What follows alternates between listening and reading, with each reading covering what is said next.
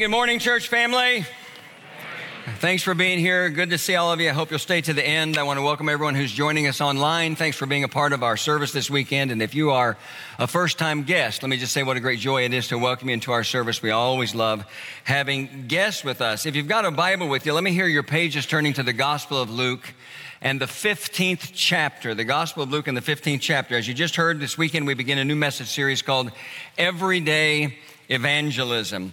And my hope is that it will challenge and equip all of us to be willing and actively involved in reaching out to people who are not living in a right relationship with God. That word evangelism simply means sharing the gospel or sharing the good news that Jesus came to the world to give us the opportunity to experience the forgiveness of our sin, which leads to a right relationship with God.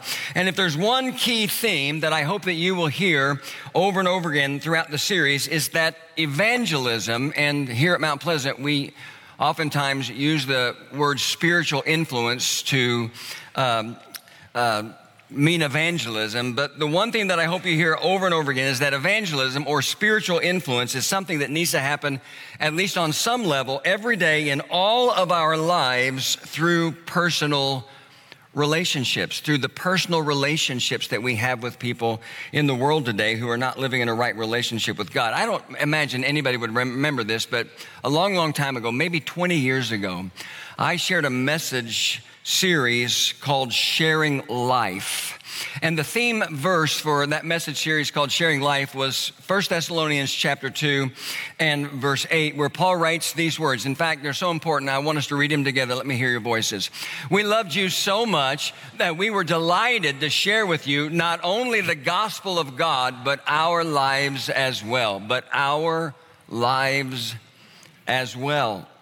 When Paul writes those words to the church in Thessalonica, he's reminding them that they received the gospel in an incarnational way, or in other words, they received the gospel in a personal way. It wasn't just words, it wasn't just a tract that somebody handed them.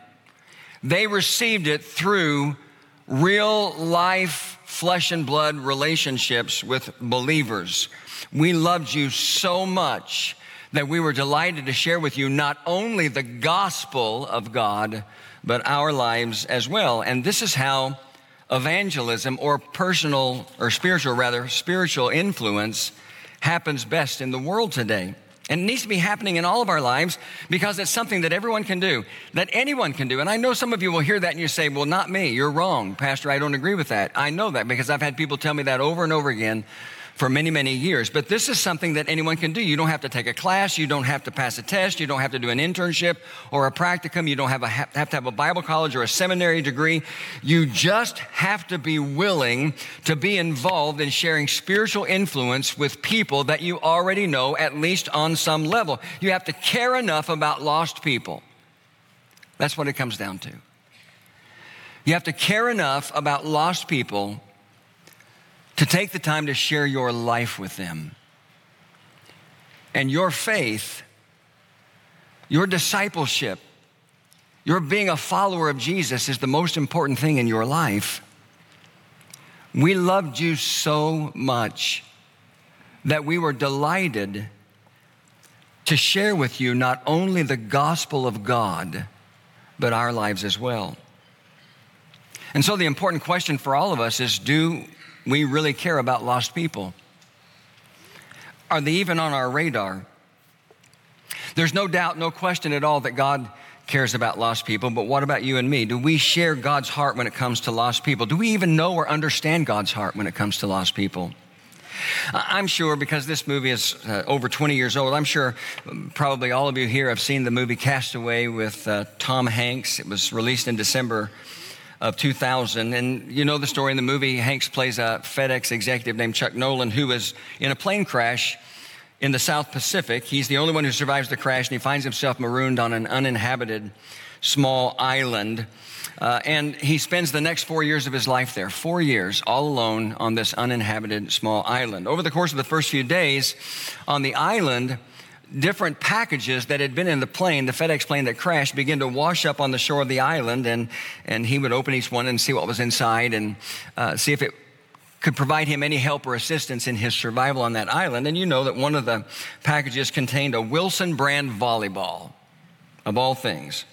Well, as the movie progresses, you see that in order to keep his sanity, Hanks, his character Chuck Nolan, turns that volleyball into an imaginary friend named Wilson. And you remember how it happened? He was trying to make a fire one day and he cut his hand deeply. And he was so frustrated and so angry that he picked up the volleyball, was still in the box, but he picked up the volleyball with one of his, the hand that had been cut that was covered with blood and he threw it. And when he retrieved it, it looked like the face of a person, at least to a crazy man who was stranded on an uninhabited island. And so he began this friendship. And over the course of time, this relationship, he talked to Wilson and he did some things to make it look even more like a person over the course of time. Well, fast forward and uh, through just uh, uh, unexpected circumstances, he finally has the materials necessary to build a raft to have the opportunity to try to get off the island. And so he does that and he takes Wilson along with him. But if you remember the movie, there's a dramatic moment while he's floating in the ocean in the middle of nowhere where he loses the volleyball where he loses Wilson. Let's just remind ourselves of what that looked like in the movie for a couple of minutes. Wilson! Wilson!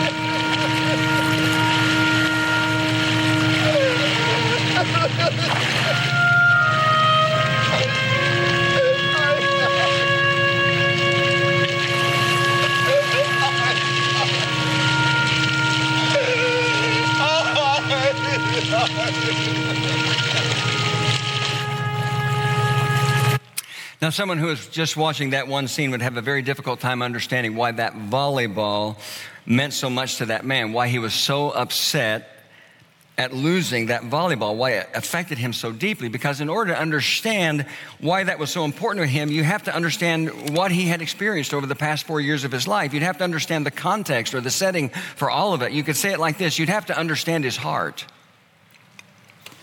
Well, you could say the same thing about God. In order to understand how God feels about lost people, remember when, we, when I say lost people, I'm talking about people who are not living in a right relationship with God, who are separated from God because of their sin with no hope of doing anything about that sin on their own. In, in order to understand how God feels about lost people, you have to understand God's heart. And that can be really difficult for a lot of Christians who think, why does God care so much about people that don't care about Him? Why is God so head over heels in love with people who, in many cases, don't even give Him the time of day? They never even think about God. Why is His heart so open to people whose hearts are so closed to Him? And that's not a unique question to the day and age that you and I live in. That's something that religious people have grappled with for many, many years. In fact, that was a very question that a lot of religious people had in Jesus' day, even though they never came out in the pages of the scripture and articulated it that way. Clearly, that's the way they felt. And we see that in the way they criticized Jesus for his relationship with lost people. But remember, one of the reasons why Jesus came into the world was to reveal to us the reality of who God is. We know that the primary purpose or reason Jesus came into the world was to die on the cross to pay the penalty for our sin and satisfy God's need for justice with regard to your sin and mine. That's why he came into the world.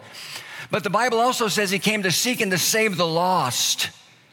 And so he was focused on people who were genuinely lost. And that was such a strange thing to the religious leaders of the day because they couldn't understand why, why God would care about people that they didn't care about.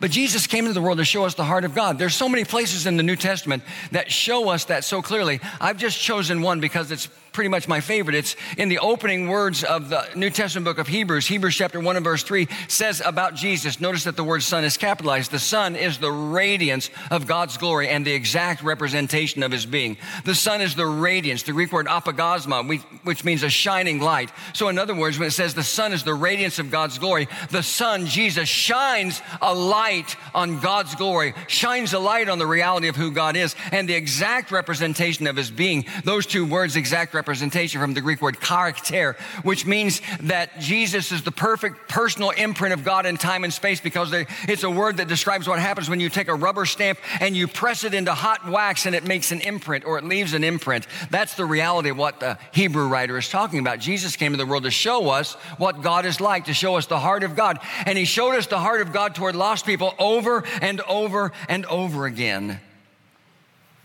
And that's what brings us to Luke chapter 15. Because in Luke chapter 15, if there's any doubt in your mind at all about the kind of love and concern God has for lost people, it's all taken away in three very simple stories. But before we look at those stories, there are a couple things I want to tell you. First, and just to be completely honest, until we come, you and me, not somebody else, you and me. Until we come to a place where we share the heart of God for lost people, we'll never be involved in any kind of meaningful outreach or evangelism or spiritual influence in our lives. And second, Luke 15 is the perfect setting for stories that remind us of how God feels about lost people. And we see that in the first two verses. Because we always make the public reading of Scripture a part of our service, I'm going to invite you, if you got your Bible open to Luke 15, to go ahead and stand with me for these two verses. But they're very short. You might just want to look up on the screen. This is how Luke chapter 15 begins. Now, the tax collectors and sinners were all gathering around to hear him, him being Jesus. But the Pharisees and the teachers of the law muttered, this man welcomes and eats with sinners. All right, you can be seated. We always ask that God blesses the reading and the hearing of his word. Here's what we need to understand. You got two categories of people here with Jesus. You've got tax collectors and sinners, and you've got religious people, the Pharisees and the teachers of the law. The tax collectors uh, were Jewish citizens who were in, in partnership with the Roman government. They were collecting taxes from their Jewish um, brothers and sisters, oftentimes more than they were allowed to take, and they did it under the protection of the Roman government, and so they were hated because they were viewed as traitors to God's people.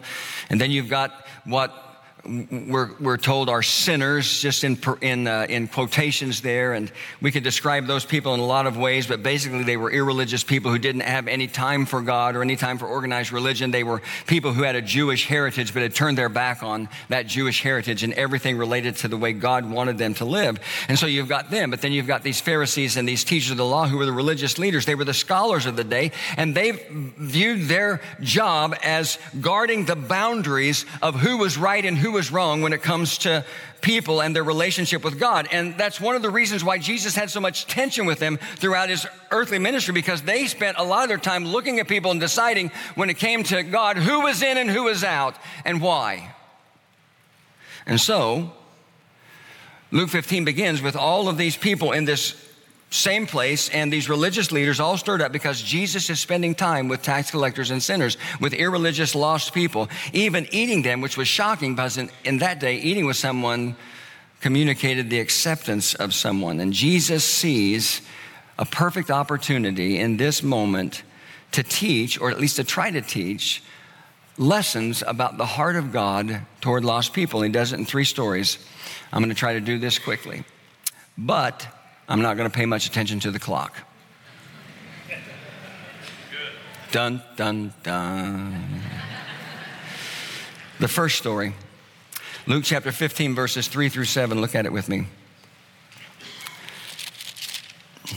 Then Jesus told them this parable Suppose one of you has a hundred sheep and loses one of them. Does he not leave the 99 in the open country and go after the lost sheep until he finds it? And when he finds it, he joyfully puts it on his shoulders and goes home. Then he calls his friends and neighbors together and says, Rejoice with me, I have found my lost sheep. I tell you that in the same way, there will be more rejoicing in heaven over one sinner who repents than over 99 righteous persons who do not need to repent. So you have a man who has a flock of 100 sheep, and a man with a flock of 100 sheep in Jesus' day would have been a very wealthy man. He's doing inventory and one of the sheep is missing, but he doesn't say, okay, a 1% loss isn't that bad, and then just clock out and go home. Because he's not going to accept anything except a complete 100% accounting for all of the sheep. And so, what he does, as we just saw, is he leaves 99, the 99 sheep that are there, safe in a sheep pen, and he goes out searching for the lost sheep because he knows that sheep have a tendency to wander, just like God knows that people like you and me have a tendency to wander.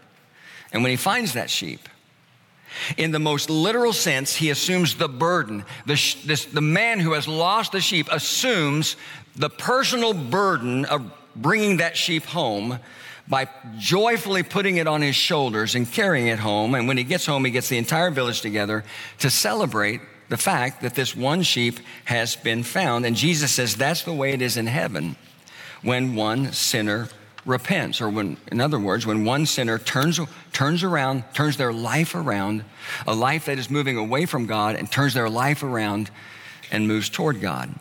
So let's just make sure we understand the elements of the story. I'm sure you do. The shepherd represents Jesus, who, remember, as God's son, as God in human flesh, perfectly reflects and represents the heart of God. The shepherd in the story is not your pastor, it's not me. It's not one of the elders of your church. It's not some other church leader. It's not your small group leader. It's not your parents. It's not some spiritual person that you know. The shepherd is Jesus. And he is showing us what God is like. The lost sheep represents lost people. Whatever word you want to use to describe them irreligious people, unchurched people, pagans, unsaved people, whatever you want to use to describe them. That's who that lost sheep represents. The shepherd's friends and neighbors represent all of us as believers who celebrate when the sheep is returned. And here's the main lesson from the story that we need to take to heart Jesus is simply inviting us to see lost people as sheep who have lost their way. That's it. And so the question for all of us in this first story is very simple is how do we see lost people? How do you view lost people? Unchurched people, pagan people, again, whatever word you want to use to describe them. As you come in contact with people in the world today, in the network of your life, who are not living in a right relationship with God, in some cases, people who are clearly not living in a right relationship with God. How do you view them? With indifference? With fear? Enemies of your values? Bad influences on your children? People to be avoided? How do you view lost people? The story tells us that God sees them as sheep who have lost their way. People who belong to Him by virtue of the fact that He created them to live in fellowship with Him, but now they have wandered away. And the story tells us that God is not willing to give up on any of them, not one single one of them, no matter what, no matter where they have wandered to, no matter how far they've been, uh, how long they've been gone, no matter what they've done. He sees all lost people as sheep who can be found and safely brought home. And the story tells us that God Himself is willing to bear the weight of those sheep on His own shoulders to bring them home. And isn't that exactly what Jesus did when He came in the world and He died on the cross and He took on His own shoulders, literally, not figuratively, literally, all the sin of all of us? That's exactly what He did.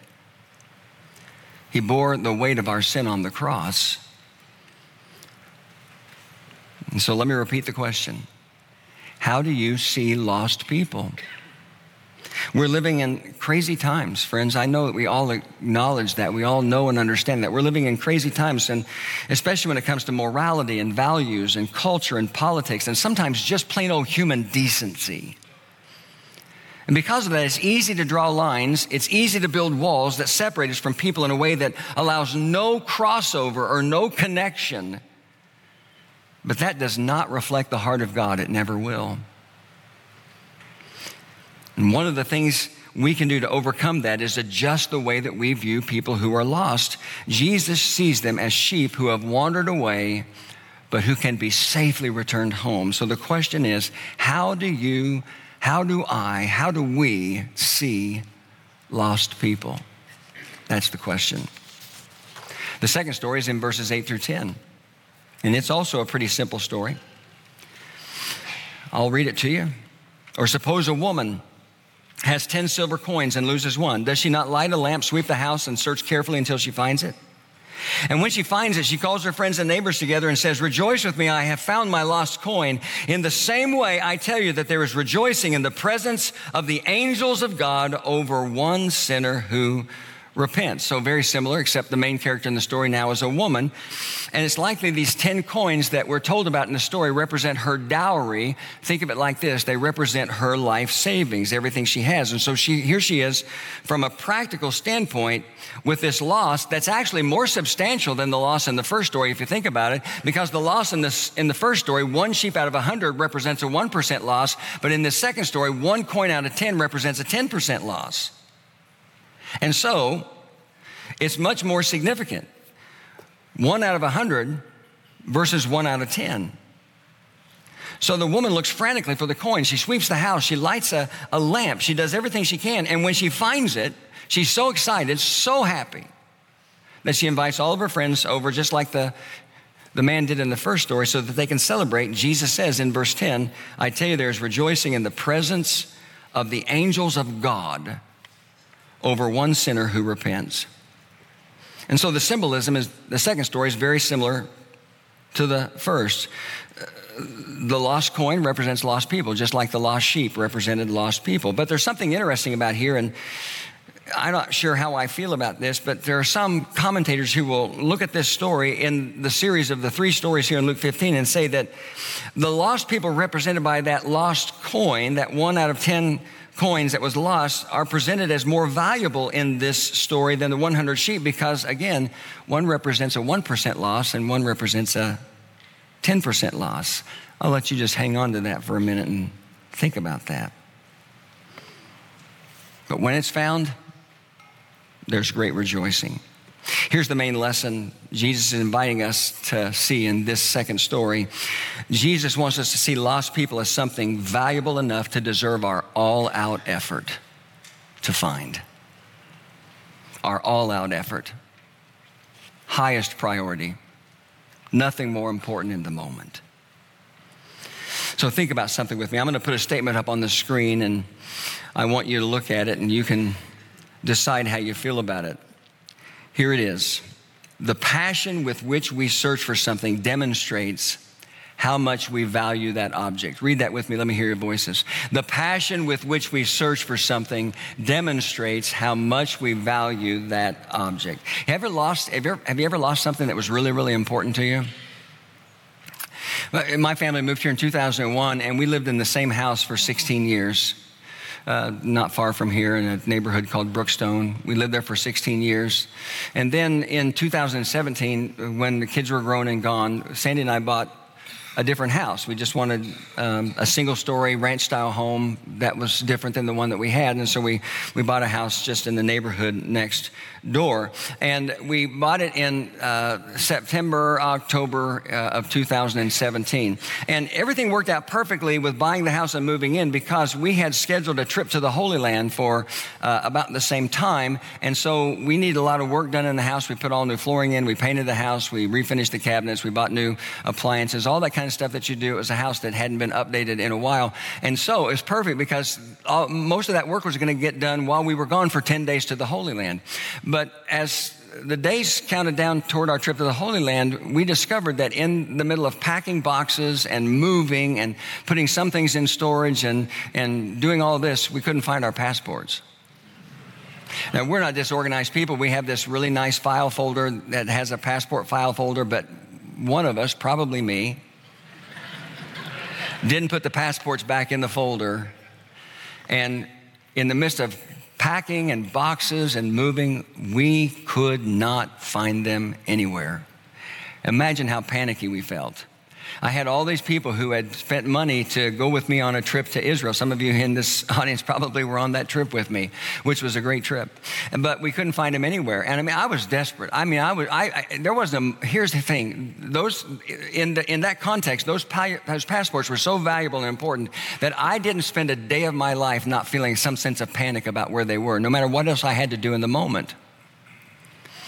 And I even got online and I decided, well, I, am going to have to bite the bullet. I'm going to figure out how, what I can do to get, to get us new passports as quickly as possible. I got online and, and you know, I, the hand of God was in all this because I was one click away from setting in motion new passports, which would have disqualified my current passport. But for whatever reason, I didn't click on that link. I just, I just said, they got to, they've got to be here somewhere. And there, several years ago, I had given Sandy this, this um, this special decorative kind of a memory box that was about the size of a, of a large book, you know, the lid open like that. And inside of it was, you know, love letters, you know, sappy, mushy stuff and tokens. And that's where they were. Somehow, that's where they got put, out of place, but that's where they were found. And she sent me a text with a picture of them when she found them.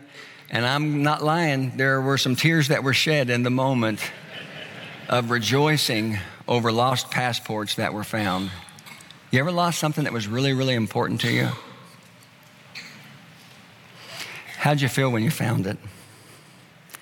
The passion with which we search for something demonstrates how much we value that object. Let me ask you a question. Just, what do you think our church would be like if all of us together dedicated every day of our lives, at least on some level, to searching for lost people because we understand how valuable they are to God.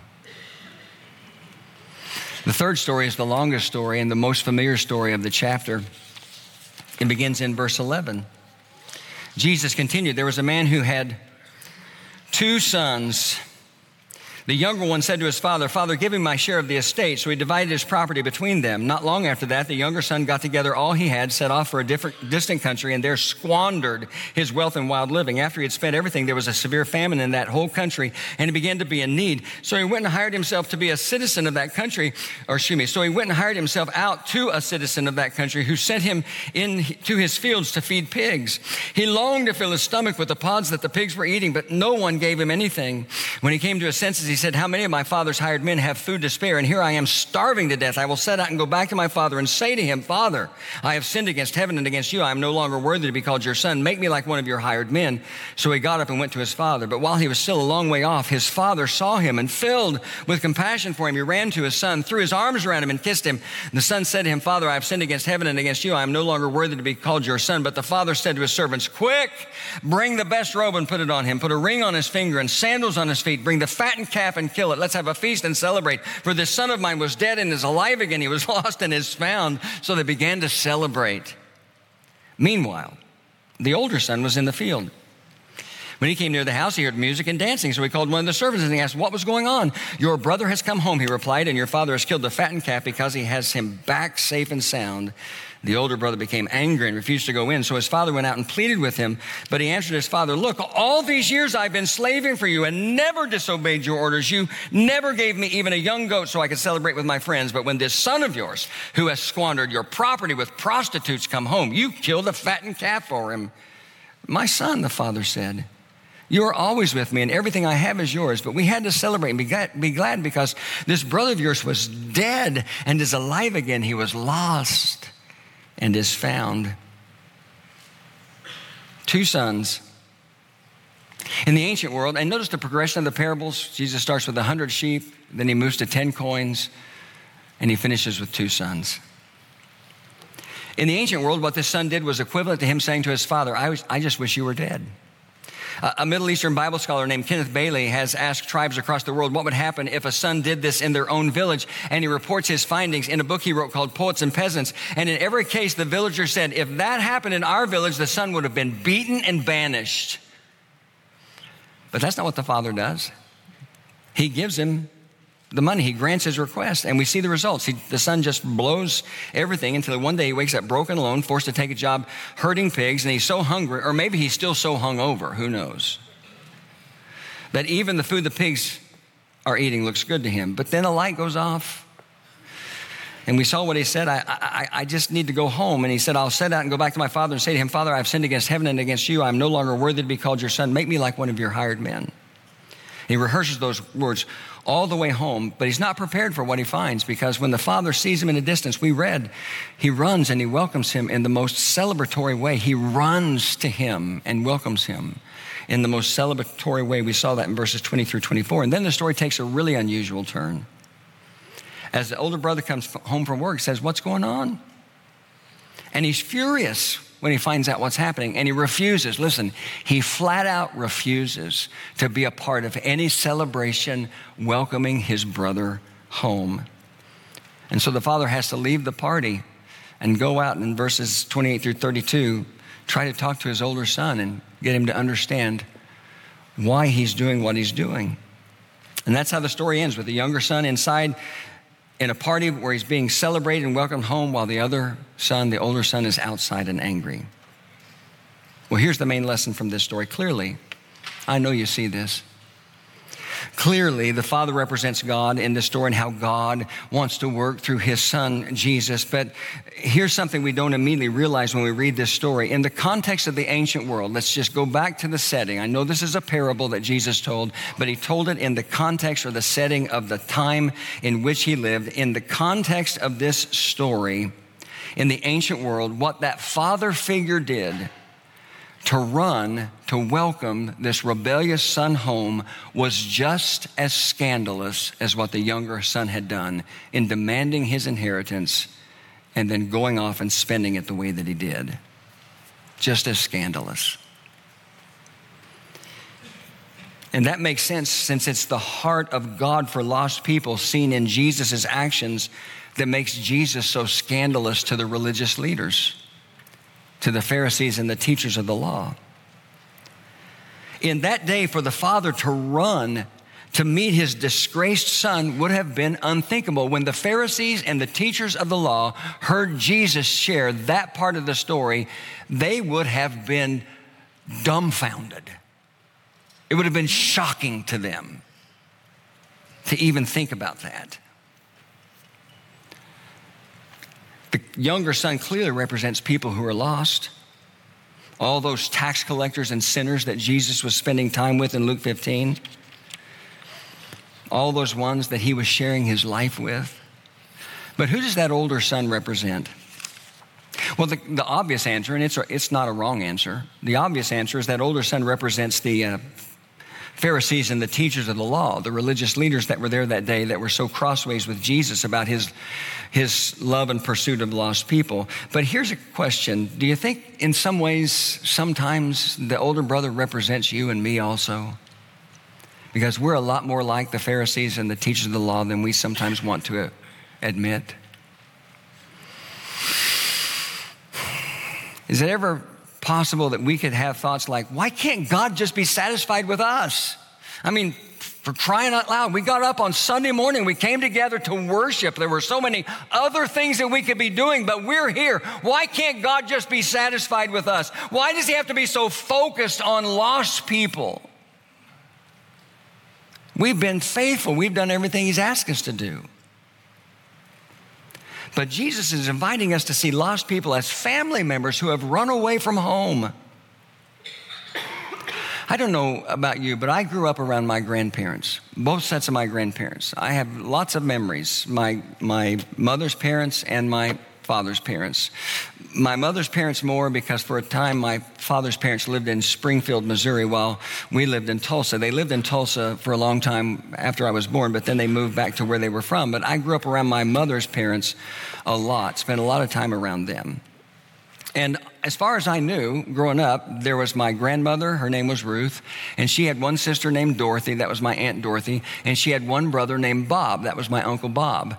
Actually, I was named after my Uncle Bob. He was my mother's favorite, and his name was Robert. They just called him Bob. My name is Christopher Robert, so they, she named him, me after my Uncle Bob. And we would go and they would all be together, and it was just natural. And holidays and celebrations, they were there. One day, I can remember going with my mother and my brothers and sisters to my grandmother's house and my grandfather's house, her parents, and all of a sudden there was somebody new.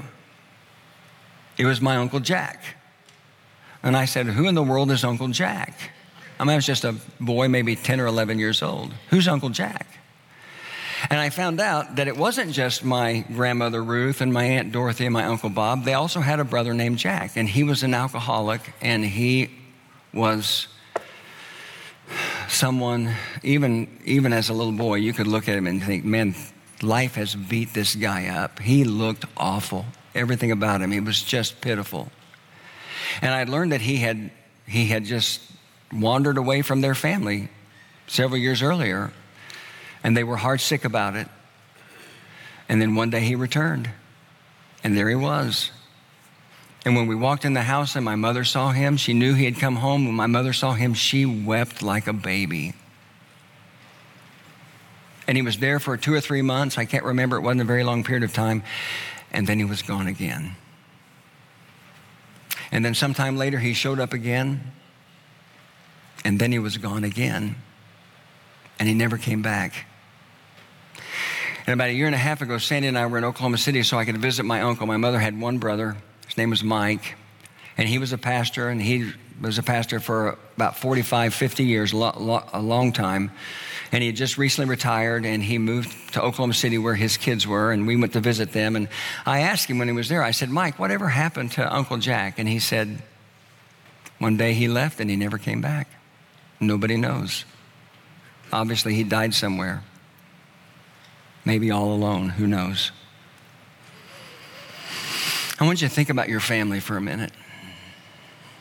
And I want to ask you a question. Who in your family would you be okay with them running away and never coming home? That's how God feels about lost people. God's heart breaks for lost people. And you see that in the actions of the Father in this third and final story. And I've studied this parable before in detail. And you know what? I, I will just reiterate what the Father did in Jesus' story, who represents God, was just unthinkable. Here's what would have happened if that was a real life story.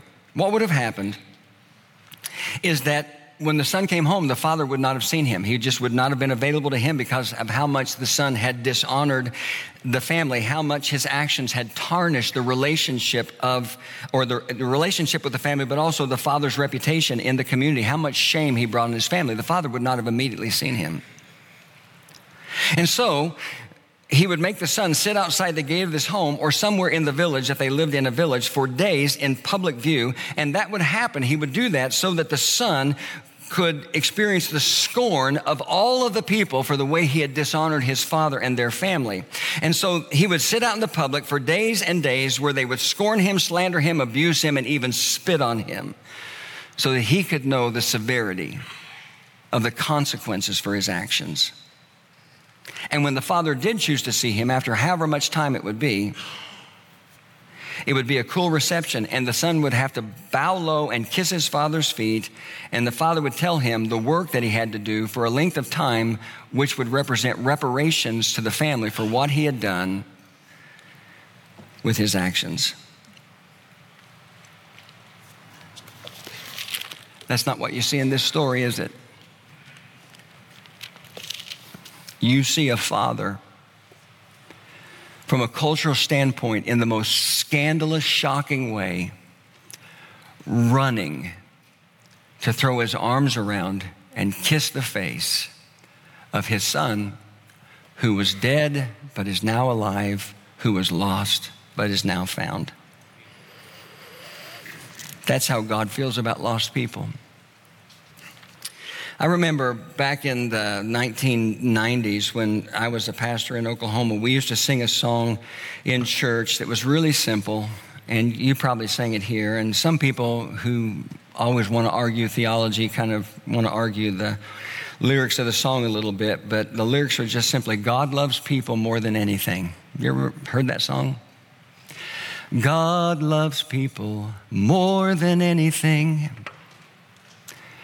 God loves people more than anything.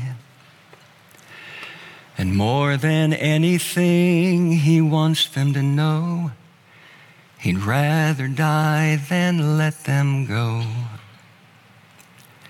Because God loves people more than anything. I used to sing that song to my kids when they were babies and they were toddlers.